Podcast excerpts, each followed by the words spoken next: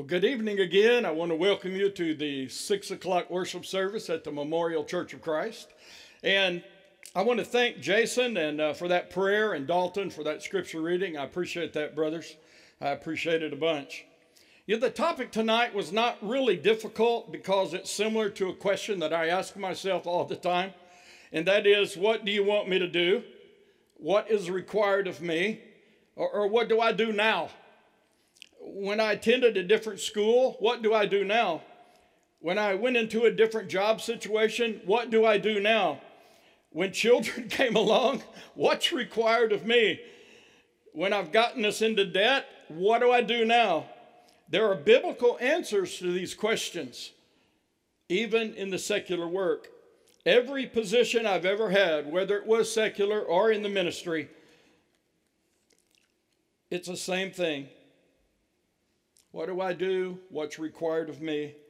Well, tonight, our text gives us what God requires of us if we ever ask Him, What do you require of me? Well, the answer is very, uh, uh, very easy. It's act justly, love mercy, and walk humbly. In the book of the prophet Micah, the Lord, through Micah, introduces a case against his disobedient people the children of Israel. The children of Israel responded with a series of questions, which began with a basic religious requirement and then progressed to a question which could be applied only to a very few people, if any, and then finally, total absurdity. To their questions, Micah responded with what God requires of his people.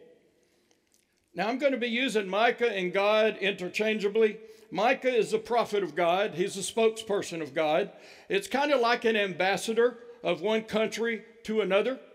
An ambassador officially represents one country on behalf of the president or the leader and reports to the host country what that president or leader wants him or her to say. So Micah is God's ambassador and what Micah says is what God wants him to say. First of all, in verse 3 of our text, God says to Israel by the prophet Micah, O my people, what have I done to you? And how have I wearied you? Testify against me, for I brought you up from the land of Egypt. I redeemed you from the house of bondage, and I sent before you Moses, Aaron, and Miriam. Well, Israel responds in verses 6 and 7. And they respond in a series of three questions. Their first response is in verse 6 With what shall I come before the Lord and bow myself before the high God? Shall I come before him with burnt offerings, with calves a year old? Brothers and sisters, that was a minimum requirement, a sacrifice a minimum requirement, so to speak. The answer to Israel's sin, their problem was not another sacrifice. The answer was much deeper than that. It went far beyond any philosophical religious observance. They needed heart surgery. And not the type of heart surgery that doctors DeBakey and Cooley performed and then not the kind that uh, Mark Lambert performed. You see, without a contrite, obedient heart, Israel's conformity to the law of Moses was nothing more than hypocrisy. It was the minimum requirement to give a sacrifice. And may I add, our own conformity to do as little as possible as they were doing even in the trials of COVID 19, falls under the same category. About three years ago, on what we call Easter Sunday, I saw a sister in the hallway who I had not seen in a while. We had communicated a few times by phone and, and by text. I greeted her warmly and I told her I missed her. She responded, Well, Brother Larry, I know that I've missed a lot, But you can count on me to be here at Easter and at Christmas. Whew. Definitely. This is a super extreme minimum requirement, if you can even call it a minimum requirement. Now, we could take this illustration a bunch of different directions, but I'm just going to leave it right here. And by the way, other prophets tried to communicate a similar message to, to uh, the Israelites uh, Isaiah, Hosea, uh, Amos, all, all the others. But unfortunately, God's people are sometimes slow to heed the message. All He wanted from us and wants us to do is to act justly, love mercy, and walk humbly. Now, their second response in verse 7 Will the Lord be pleased with thousands of rams and 10,000 rivers of oil? They have digressed rapidly here. It's a hyperbole. Even if one could give that much, no one was going to give that much. It is an extreme exaggeration. Were rams important to sacrifice? Yes. What did Abraham, or what did God provide Abraham before he was about to sacrifice his son, Isaac? It was a ram. Was oil an important element in some sacrifices to the Lord? Why, sure. What did the woman use to anoint the feet of Jesus? An expensive oil. Was it a waste? Well, maybe at face value, it could be called a waste, but it pleased Jesus because she did anoint his feet with the right attitude. See, that lady had some heart surgery, so she was doing the right thing. But let's getting back to the text. Thousands of rams, 10,000 rivers of oil will not please the Lord. Even if someone could give that much, the attitude of the heart would have to be perfectly in the right spot. But more than likely than not, even the riches of the rich, we're not going to give that much. It's not needed to please God. Have we not realized that God does not require more stuff to please Him? He's obviously worthy of much more but it's already His. So multiplying our gifts or our talents or our activities to the Lord to try to appease Him is not what He's looking for. He wants your and He wants my contrite, obedient, repentant heart to act justly, love mercy, and walk humbly. Now, the third response is completely absurd. Still in verse 7 Shall I give my firstborn for my transgression, the fruit of my body for the sin of my soul? I don't really know if you could get in any worse spiral downward than that. They are showing that they would say anything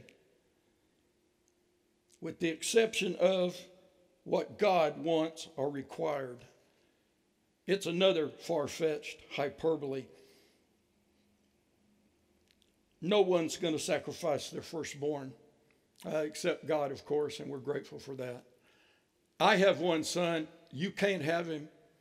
I am not going to sacrifice him. So it's really kind of strange, don't you think? to offer that kind of excuse, may I add. Now, after these three responses from Israel, Micah records God's response. And in verse 8, Micah, through the Lord, says, He has showed you, O man, what is good. And what does the Lord require of you? to act justly, to love mercy, and to walk humbly. Well, that's great, Phillips. Thank you. So, what does that mean? Well, good question. I'll let you know in just a second.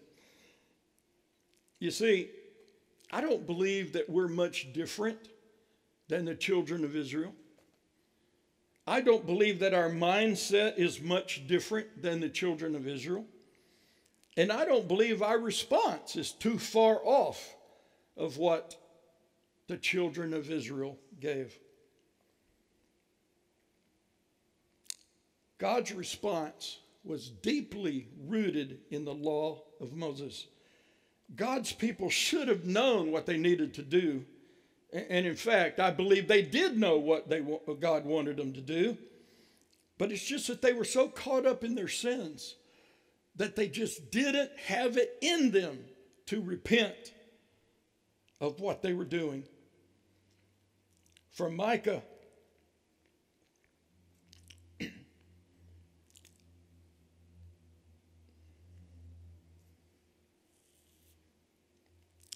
from God's response he is saying he did not desire their religious acts. He did not desire their religious sacrifices. He did not desire their religious procedures or exaggerated offerings.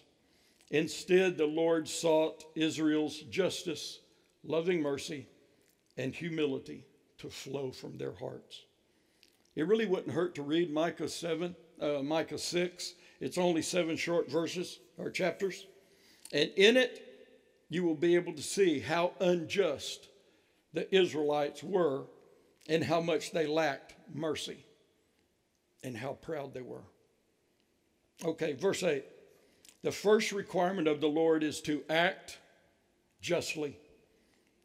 Act justly is living with the sense of right and wrong. For Micah chapters 2, 3, and 6, Injustice was a problem in Israel. The judicial courts had a responsibility to provide equity and protect the innocent. And yet they weren't doing it. Do you believe that applies to us today? Well, it's a resounding yes, it applies to us today. What in the world is the world doing right now, today, across this country? It is acting unjustly. Many people are acting unjustly. More people are not. Unfortunately, we don't see that. But many people are acting unjustly. And here's where we come in. You come in here, I come. In all the unjust behavior, now listen to me, this is important. In all of the unjust behavior, in the world that we live in today, are you acting justly? What are you saying to your friends? What are you doing for your friends? What are you doing to your neighbors? What are you doing for your neighbors? What are you posting on social media? Are you promoting goodwill and justice? Or or you enticing injustice with your cute quips of insanity. Now, think hard about that. It is important in epic proportions. Every person in the solar system wants justice. So let's do what God wants. God's second requirement is to love mercy. According to the Hebrew scholars, this means loyal love or loving kindness. Israel was not only to act justly, but they were also to provide mercy. Here's a little quick test for you. From which movie does this phrase come from? No mercy. Well, for me, it's easy. It's a piece of cake. It was Karate Kid, the first one. Before that famous kick, Daniel-san needed some mercy and he needed some justice. That movie was released in 1985. But 11 years earlier, in 19, uh, 1974, I learned a valuable lesson about mercy from one of my mentors, Bob Davidson. I had the privilege to go on a mission trip to Southeast Asia with he and his beautiful wife, Mert. And they took on the task of taking four university students and a recently graduated high school uh, girl. And we went to Thailand. Steve Evans, Tom Cooper, Harry Hamilton, Cindy Wheeler, and me. Now in Bangkok, that's where we spent most of the time. But in Bangkok, we were playing volleyball in the International World Games. Well, actually, it wasn't the International World Games, it was just a pickup game between the preacher students and the uh, visitors from the United States. But International World Games sounds pretty impressive, doesn't it? We were good, but they were good. We had a couple of weak spots on our team. They had a couple of weak spots on their team. We took advantage of their weak spots. They did not take advantage of our weak spots. And we were winning. Oh man, we were winning big time. We scored point after point after point, and the reason we were winning is because we would bump, spike, and slam to their weak points. Bob D called timeout, and we huddled up. His words have been etched in my memory for a long time. He said, Guys, we're playing good, and we're winning. Keep playing hard but don't hit to their weak spots anymore. Show some mercy. It's an incredible lesson. Just an incredible lesson in showing mercy.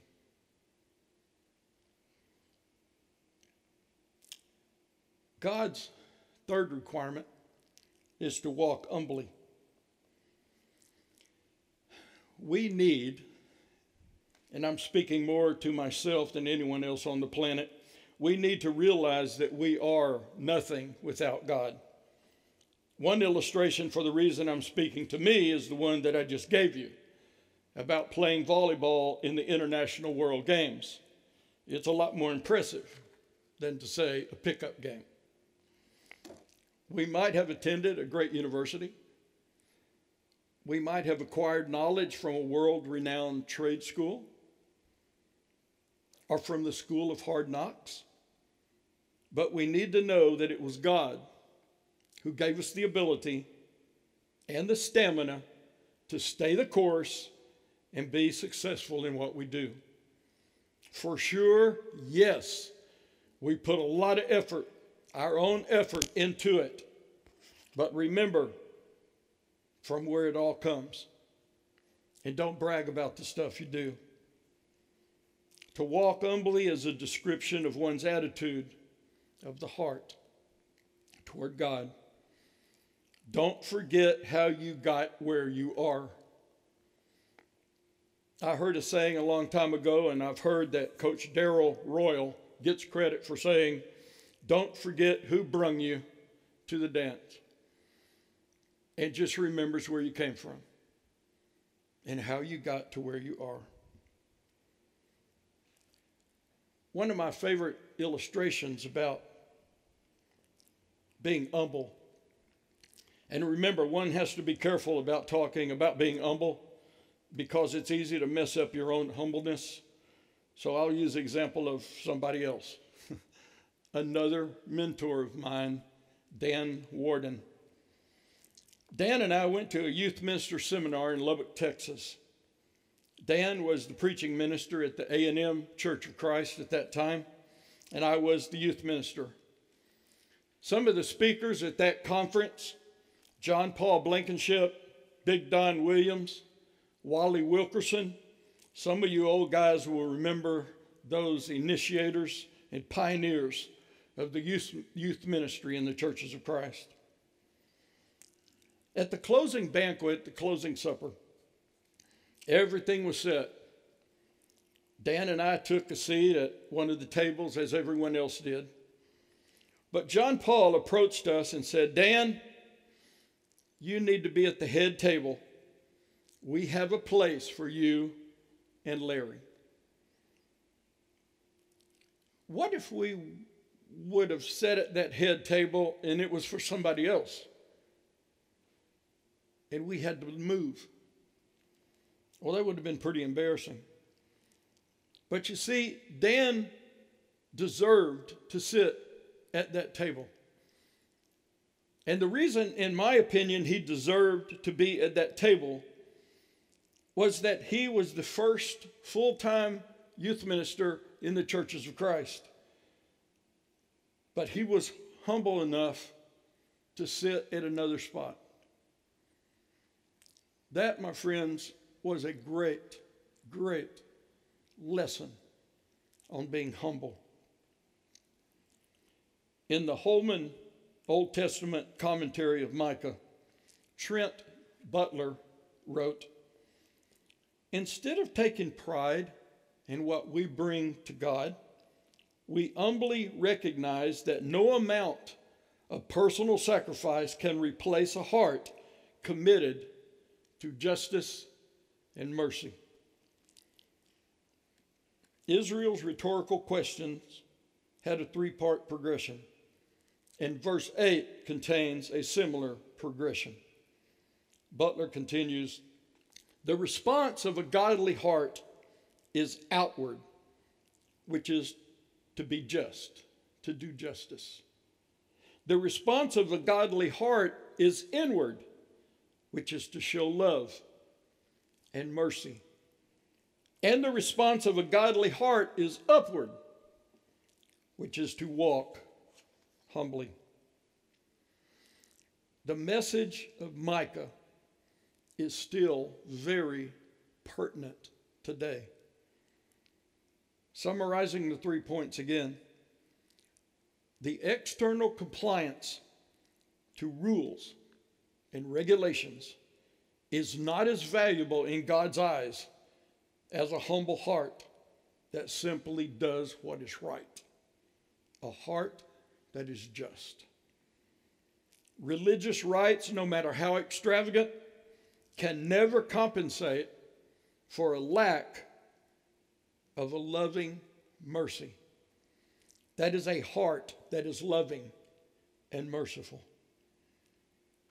And we cannot be just and we cannot be merciful if we are prideful and stay puffed up all the time about how great we are. God wants a heart that is humble. People today in the year 2020 on Sunday, July the 12th, still desire justice, mercy, and humility. So, our question for tonight is this Is my heart full of justice, mercy, and humbleness? Maybe someone in this vast audience needs to return to God. Do it. If you don't know how, ask. Maybe someone in this vast audience needs to obey the command of God and His Son and be baptized for the remission of your sins. Do it. Don't wait. And if you don't know how, ask. If we can help you with anything, please let us know. If you want to communicate with one of the ministers here, go to the website, mcoc.org. You can find all of our email addresses.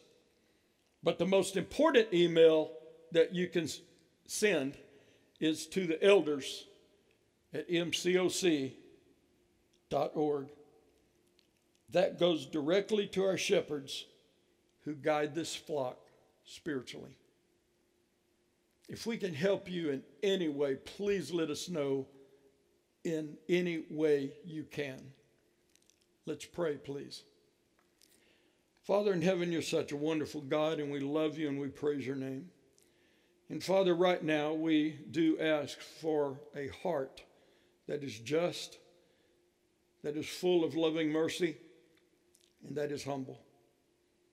Father, we want to do your will,